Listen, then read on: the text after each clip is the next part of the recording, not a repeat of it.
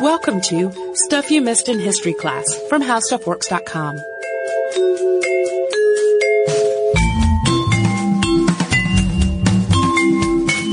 Hello and welcome to the podcast. I'm Holly Fry. And I'm Tracy V. Wilson.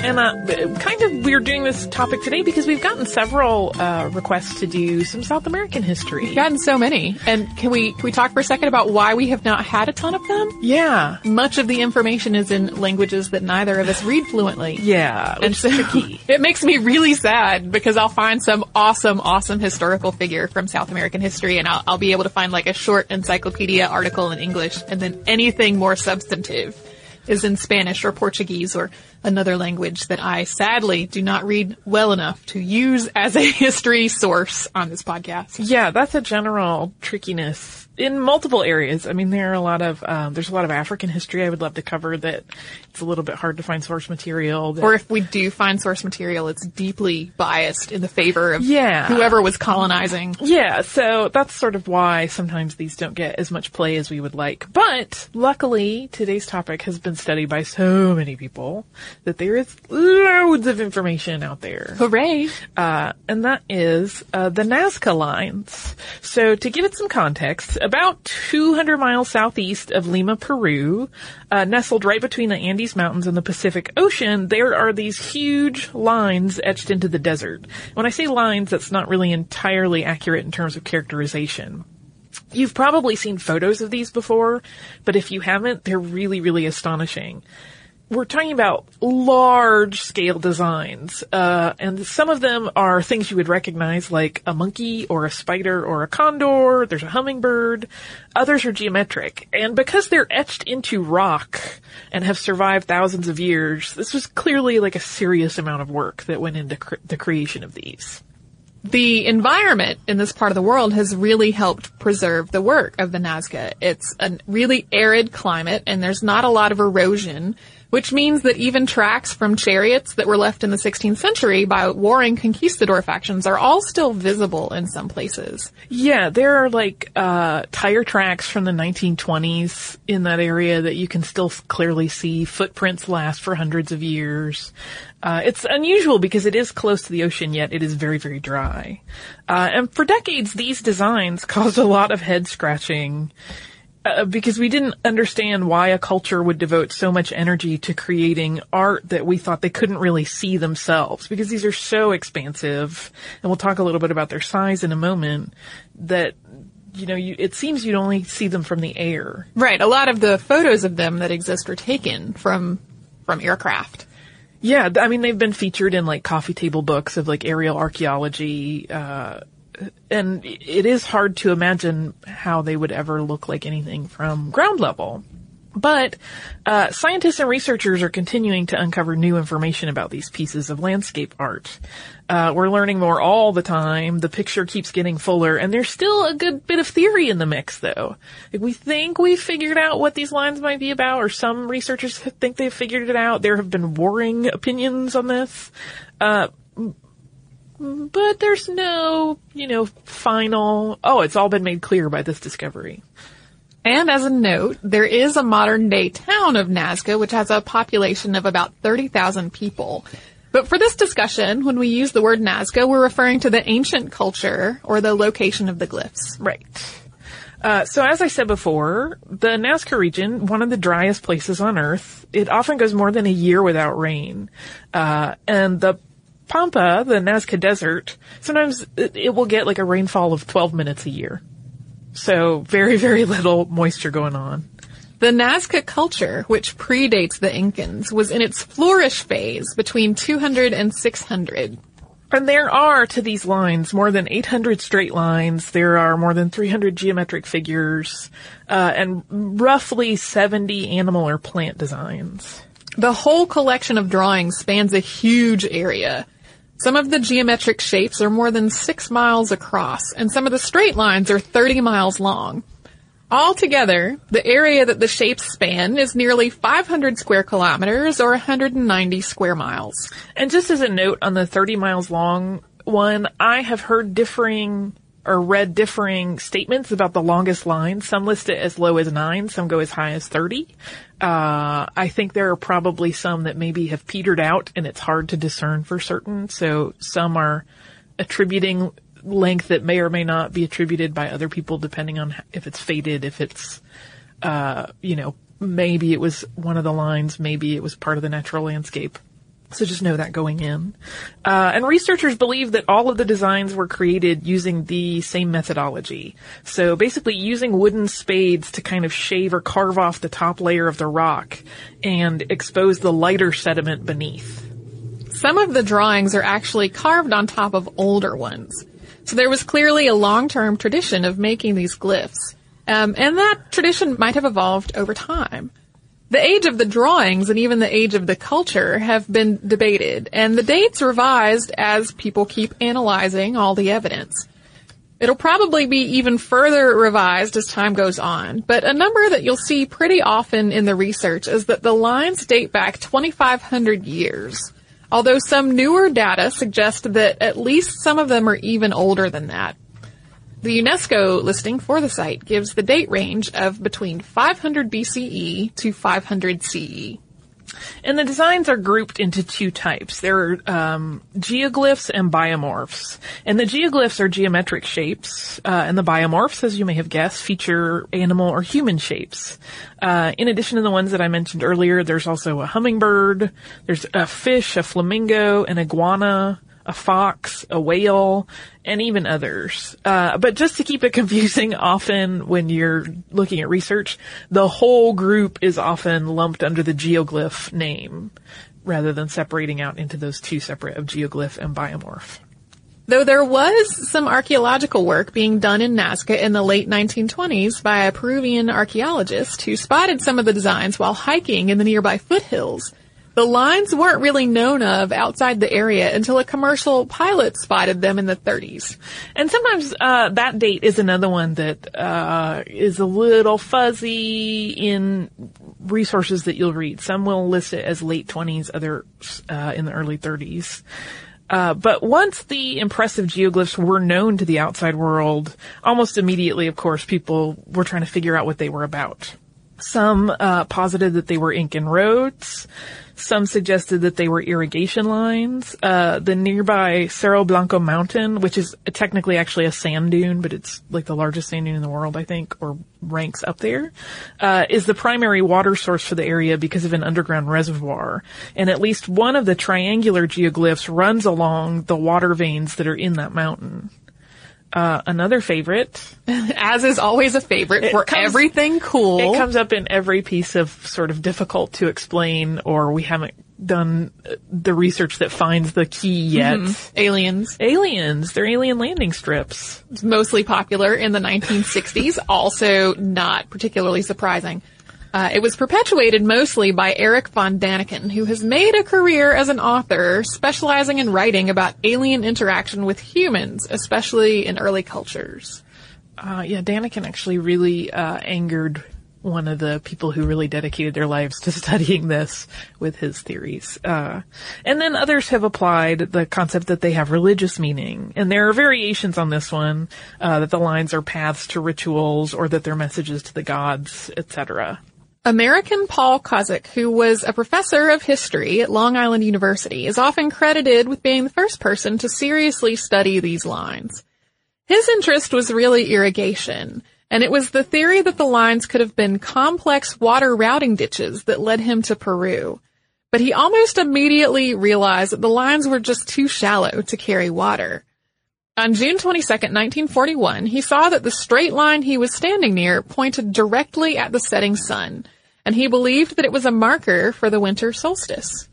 In the meantime, uh, a young woman named Maria Reiche, who was a mathematician from Dresden, Germany, uh, and spoke five languages, also started analyzing and mapping the drawings in 1941. Uh, and she came to that because she had actually gone to South America initially to tutor a diplomat's children, but then started working as a translator in Lima. And it was through her translation work that she actually met Paul Kosok uh, in Lima. And the professor really became a mentor to Reiche. And once she learned the lines, it, it was kind of, I don't, I don't want to over romanticize it and say it was a love at first sight thing, but she pretty quickly just decided that was her life's work. Uh, she really did devote the rest of her life to them, and she even lived in a small desert house near the Nazca lines to serve as their protector. So even though it's this huge expanse, this one woman kind of out there in the desert living by herself really felt like she had to keep a watch on everything. And she became known as the Lady of the Lines. And she actually, um, as I said, she lived out her life there. She became a Peruvian citizen in 1994 at the age of 91. Uh, and was very highly regarded, uh, I think, by the Peruvian people and by the government. Uh, but her work with Kosok really, in that early stage, really formed the basis for the rest of her analysis. Right. While working with him six months after this winter solstice revelation, she discovered a line that pointed to the sun during the summer solstice. This led Kosok to believe that they had uncovered a celestial calendar, and he characterized the Nazca Lines as the world's largest astronomy book. This really reminds me of Stonehenge. And how if you stand in certain places in Stonehenge, you see specific, they line up with specific astronomical events. Yeah, although it's much bigger. It's much, much, much bigger than Stonehenge, but similarly mysterious. Yeah. Uh, and in 1948, Kosok left Peru. It was not his life's work, even though he loved it. Uh, but Maria stayed and she continued working. And she was really attempting to find a pattern or a system to all of the drawings. And she spent more than 40 years mapping the area. And as part of her work, she even painstakingly restored portions of the glyphs that had been obscured over time. Some of them had accumulated dust or debris, or the, uh, the layers that had been exposed had darkened from sunlight exposure or other elemental exposure and she would pull those away, never altering the glyphs, but just, you know, a little tidying and restoration. She believed that these drawings were tracking the sun's path and position in the sky, uh, and that the Nazca were using their knowledge of equinoxes to schedule when they should plant and harvest their crops. She also theorized that some of the glyphs were symbols correlated to the constellations. And Reiche, working, uh, you know, as a woman solo, analyzing these phenomena, uh, she was not taken seriously.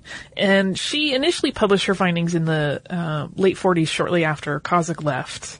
Um, and she, her writings were pretty much met with ridicule. Yeah, competing theorists all pointed out that the vast majority of the lines in the glyphs did not point to any celestial bodies. Yeah, there was a lot of criticism that she had, you know, found she had kind of cherry picked a few things that lined up with her idea, and then the things that didn't line up with, she wasn't really um, worried about or working into the bigger theory. But uh, just before Reiche died in 1998, one of her proteges, uh, who was a senior astronomer at the Adler Planetarium in Chicago at the time, named Phyllis B. Pitluga, uh, she actually came to the conclusion that the bioglyphs were referring to the heavens. She uh, concluded that they aren't representing constellations, but counter constellations. So sort of the irregular shaped dark patches within the Milky Way that you can see at night, like the the negative space between the stars. I love that. I do too. Uh, I looked around for a little more research on it and didn't find a whole lot, but that's one that I would like to delve further into because it's kind of cool and fascinating. But that's one of those things that I worry, uh, and I'm certainly not uh, an astronomer. I worry that that might be again one of those things that it's easy to make work. You know what I mean? Uh, there are so many stars in the night sky that it would be easy to like, if you rotate it a little, everything kind of fits or, Right. Again, I'm just postulating and I haven't looked at her research. Well, and because the North Pole gradually moves over time, the constellations are all in a slightly different place over time. Yeah. Which also makes it a little challenging. Tricky. Yeah. But Uh, it's a really neat Yeah. concept. Now that we have all kinds of fancy computers that can adjust for those kinds of things, it's a little easier, but still, it can be tricky that way. In 1997, there was a big Peruvian-German research collaboration that started near the town of Palpa, and it has continued to study all the lines through the years since. Uh, archaeologist Dr. Marcus Reindel of the German Archaeological Institute uh, still leads a team, uh, but he started in the late 1990s and early 2000s with the intent to take an in-depth look at the Peruvian Nazca lines. And their approach to the lines was not so much starting with the lines and trying to discern their meaning, but instead they really wanted to dig into the culture of the ancient Nazca to try to contextualize the Nazca lines and give a better basis for understanding their purpose. Uh, so it definitely took a deeper archaeological uh, investigation at that point. I love that too. I do too. Oh, they did some really cool stuff. Because of grave robbers, the whole desert around this area is littered with all kinds of broken pottery and skeletons. Basically a big mess as people have plundered Nazca burial grounds. But 80 years ago, a number of intact mummies from the Nazca land were rescued and preserved. Yeah, they had been just sitting in a museum. Uh, but Reindel's research team decided that they wanted to use modern technology to try to analyze those mummies as part of their kind of mission to do more of a cultural analysis. Uh, and one of the things that was interesting is that this, uh, their analyses revealed dietary differences between some of the mummies. Some were getting more animal protein in varied diets.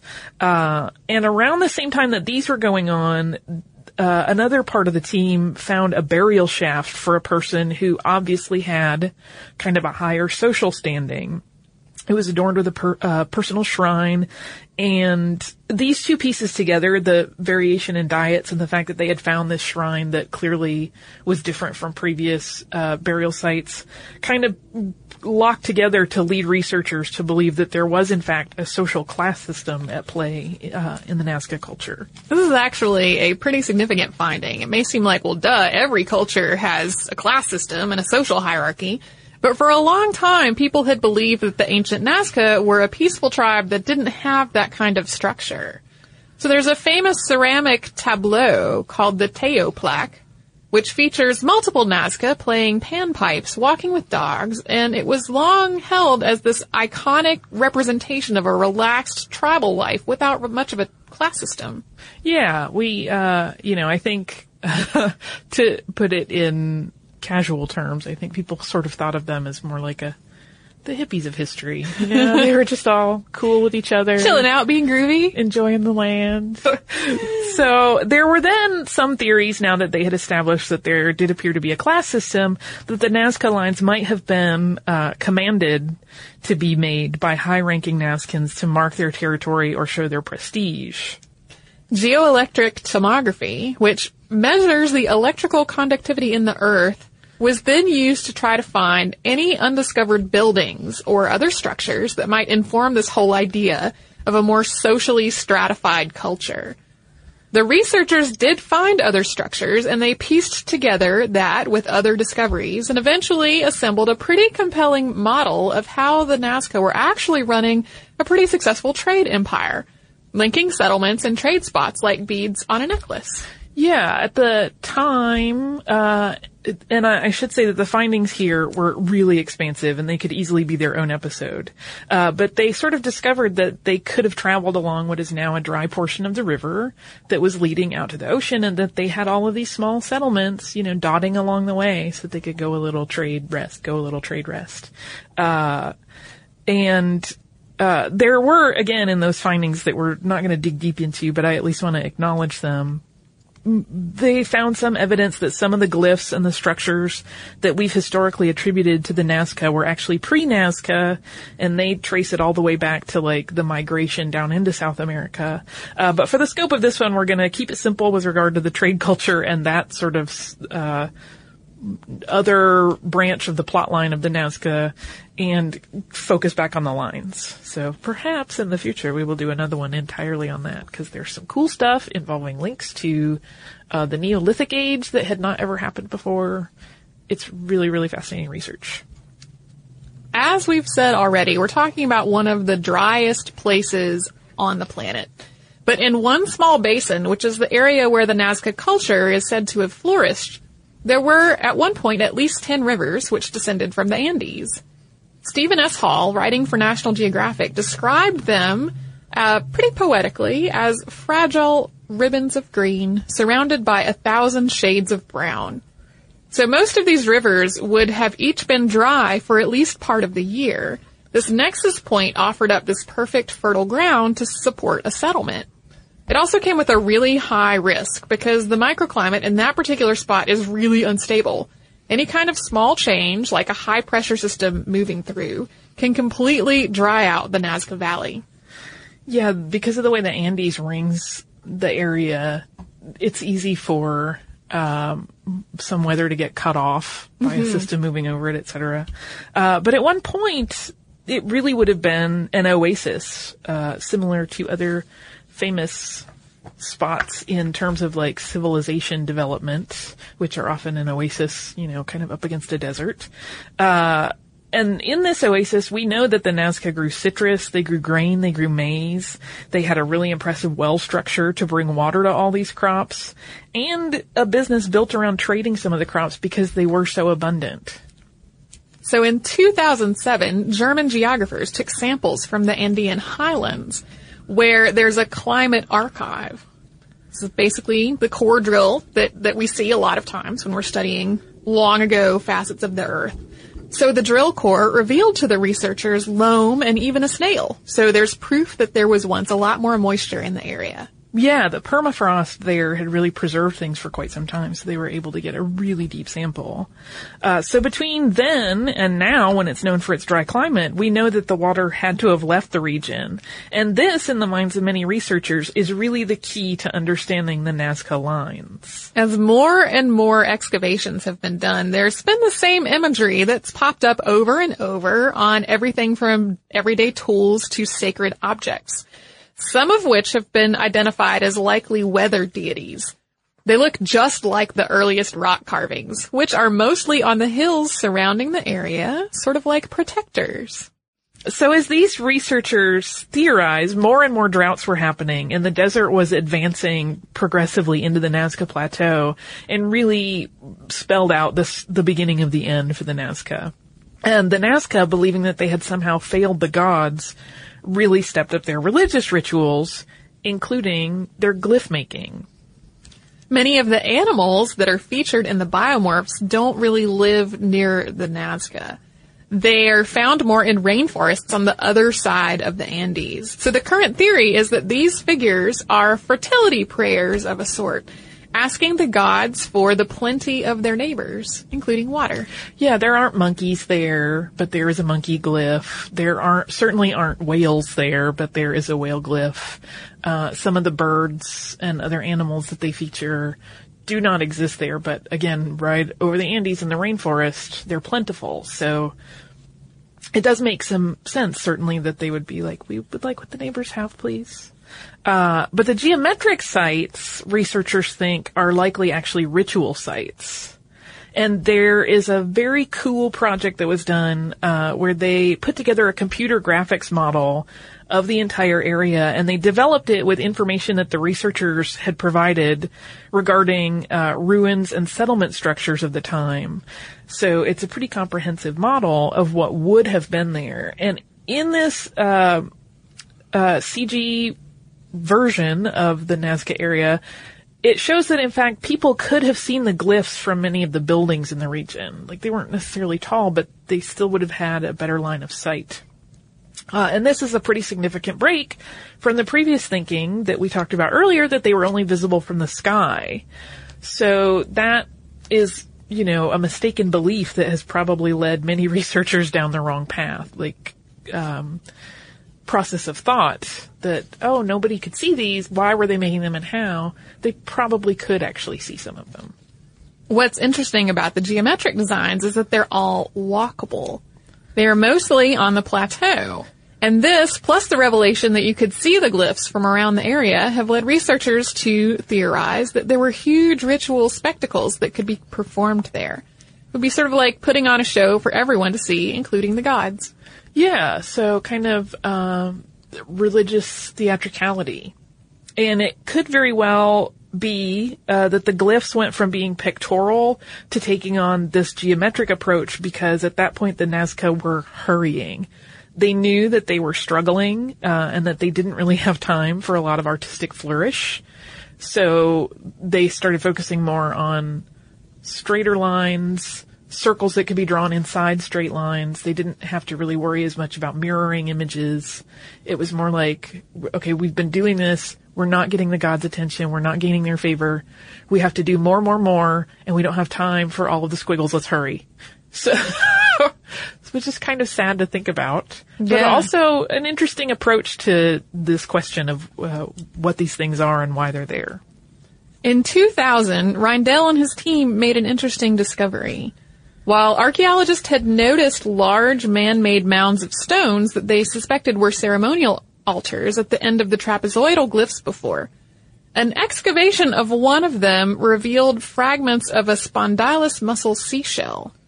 This particular mussel is only found off the coast of Peru during El Nino events. This would have tied it to rainfall in the mines of the Nazca, so the shells found at some of these altar sites might have been offerings to the gods from the sea to encourage water. And this theory of water worship and requests of the gods is also supported by the growing size of the geoglyphs in the later period of the ancient Nazca culture. As they grew more desperate, as I was talking about before, they would have wanted everyone in their villages and settlements to participate in the water rituals. So even, uh, the spiral lines in some of the geometric glyphs if they were walking them the way these researchers are suggesting as part of their ritual, it would have forced the worshippers to face one another over and over, kind of like if you've ever been through like a long queue in an amusement park and you keep seeing the same people back and forth. Uh, and it, it would have, as they moved through their steps, kind of reinforced their sense of community and potentially strengthened their resolve to plead for the gods for their favor and for the good of everyone. Like they were potentially, this is one theory, of course, kind of reinforcing that idea that we all need to survive together, so we all need to be doing this. By 500 to 600, the end of the Nazca was near. The water issue would have really been insurmountable at this point, and we know that by 650, the Nazca had been replaced by the Wari Empire, which had its roots in the Central Highlands. Yeah, so since they weren't exclusively in this super dry area, they kind of had a, a stronger um, cultural presence that they, they could branch out, but they always had that kind of more hospitable environment to return to. And so while there isn't enough evidence to definitively prove any of these theories, the celestial theory or certainly not the alien landing strip theory, or even these sort of pretty well thought out uh, water and God related theories, uh, the current frontrunner among researchers, given what we've been able to uncover, does seem to be the religious ritual usage as a means to try to save the culture. So, to sort of wrap it up, the United Nations Educational, Scientific, and Cultural Organization, better known as UNESCO, put the Nazca geoglyphs on the World Heritage List in 1994. And as I mentioned earlier, Maria Reiche died in June of 1998 at the age of 95, four years after the lines were added to UNESCO's list. And there was talk at the time of her death that the lines should be named the Reiche lines, but it appears that idea never really gained any traction. I would like to vote against that, please. I think it would be too problematic for the historical record at this point. Yeah, well, and I also think I, I sort of feel like the name of the culture that made them Yeah, should, exactly. should be preserved there and not replaced with some other person. Uh, there have also been new figures discovered through the years. So even though Maria Reiche was very thorough and dedicated to the lines, there have been advances in photography that have revealed some glyphs that were previously really hard to make out. Yeah, she mapped the vast majority of them, but they still do sometimes discover them. And while the Nazca lines are not the only such geoglyphs on Earth, they are perhaps the most famous. Uh, and even now, there's a significant tourism trade built around carrying people out to the desert uh, for aerial tours to see these massive landscape carvings from the past. Which is kind of neat. I would like to go. I would too. There's a lot of neat stuff in Peru. Yeah. There's some delicious food. Well, even beyond the food, there are all kinds Do you like of how my tourism is based entirely around what I can eat in different places. Uh, but yeah, there's amazing. amazing archaeology and amazing, amazing ancient culture Yeah. preserved. Yeah, and it is one of those things where, like I said at the top, I think most people have probably seen pictures of these and maybe even heard a little bit about them, but when you realize how much uh, research has been dedicated to them. I mean, even in doing this, there are so many archaeologists that we can't sort of step aside and talk about their individual work. Uh, so we focused on kind of the big ones, but there's just people are really enthralled by them. And uh, Maria Reiche is not the only person who pretty much dedicated her entire. Uh, she dedicated her entire life. Other people, many people dedicate their careers to them. Right. So it's been, uh, they're engaging. I like them. I do too. I would love to walk them all. Well, and the fact that so many people have dedicated their lives to trying to, to puzzle out the mysteries of what these ancient sites were all about, um, makes it seem really silly that occasionally, like, governments will come up with this kooky plan about what to do with nuclear waste and say, well, if we market it with these things that will deter people, it's like, okay, now in a thousand years, people are probably not going to be deterred. They're going to be walking around trying to figure out what that was about. Yeah, well, and there is even a. Um, I thought about that a little bit while doing research. The big lizard glyph uh, actually had it's bisected by a highway that was built. I think it was 1939 that the that highway was worked on in Peru, and I wonder if you know. Years and years and years from now, someone will look and be like, "Why was the lizard cut in half?" And it's like, "Well, it was really not part of the original plan, but they won't know that. Nope. Or maybe they'll figure it out. Ah, archaeology. Yeah. It's so cool. Guess what? What? I also have listener mail. Please tell me what it says. This one I know made us both smile so big. Uh, it is from our listener Angela, and she says, uh, "I wanted to tell you first how much I enjoy your podcasts. I listen on my drive to and from work each day at the public library, uh, and I love that you cover topics that have had a significant impact on our lives, but are just too narrow to be taught in a normal high school or college level history course. I am an amateur culinary historian." This is where I leaned forward a little bit while I was reading. we got really excited. So your recent episode on ice cream was a real treat for me. She quoted treats. Uh, after listening to it, I decided to cook three vintage ice cream recipes: vanilla, strawberry, and cornflake from books in my collection. You can see the results on my blog and maybe try the recipes at home if you like. The vanilla and strawberry were out of this world, and the cornflake is interesting. okay, I will go on record. The cornflake sounded the best to me. yeah, well, and we, um, we, we being me, uh, I put a link to that on our Facebook and Twitter to the cornflake one in particular, just because I feel like John Harvey Kellogg is rolling over in his grave that someone made ice cream out of cornflakes. Out of his healthy I know, out of his thing that was all about not having dairy or sugar or meat or any of this other delicious stuff, and it was all about eating like very bland things. But yeah, Makes me super happy that now I- there's cornflake ice cream. I for sure want to try the cornflake ice cream recipe because it does sound really yummy to me. Yeah. Well, and I think she said later in, in a follow up that it tastes sort of like frozen cornflakes.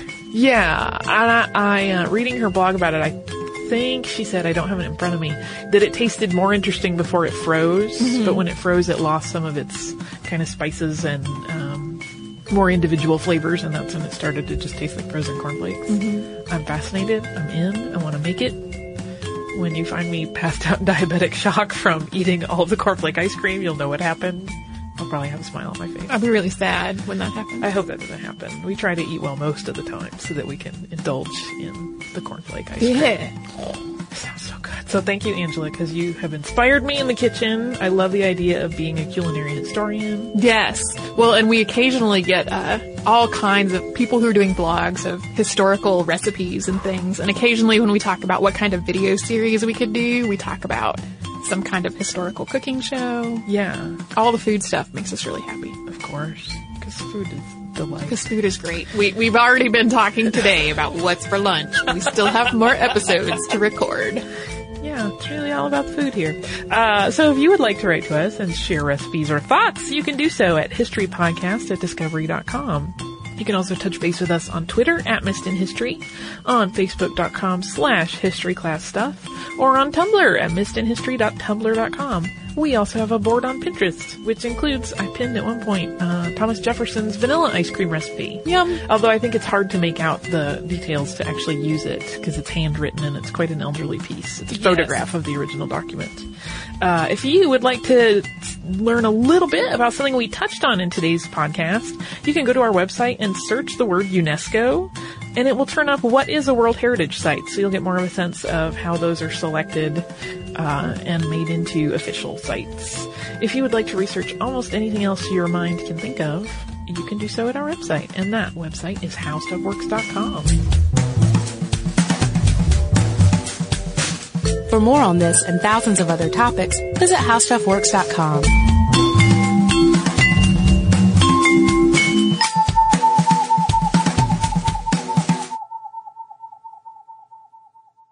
Netflix streams TV shows and movies directly to your home, saving you time, money, and hassle.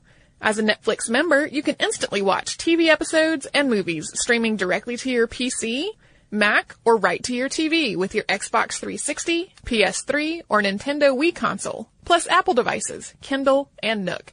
Get a free 30-day trial membership. Go to www.netflix.com and sign up now.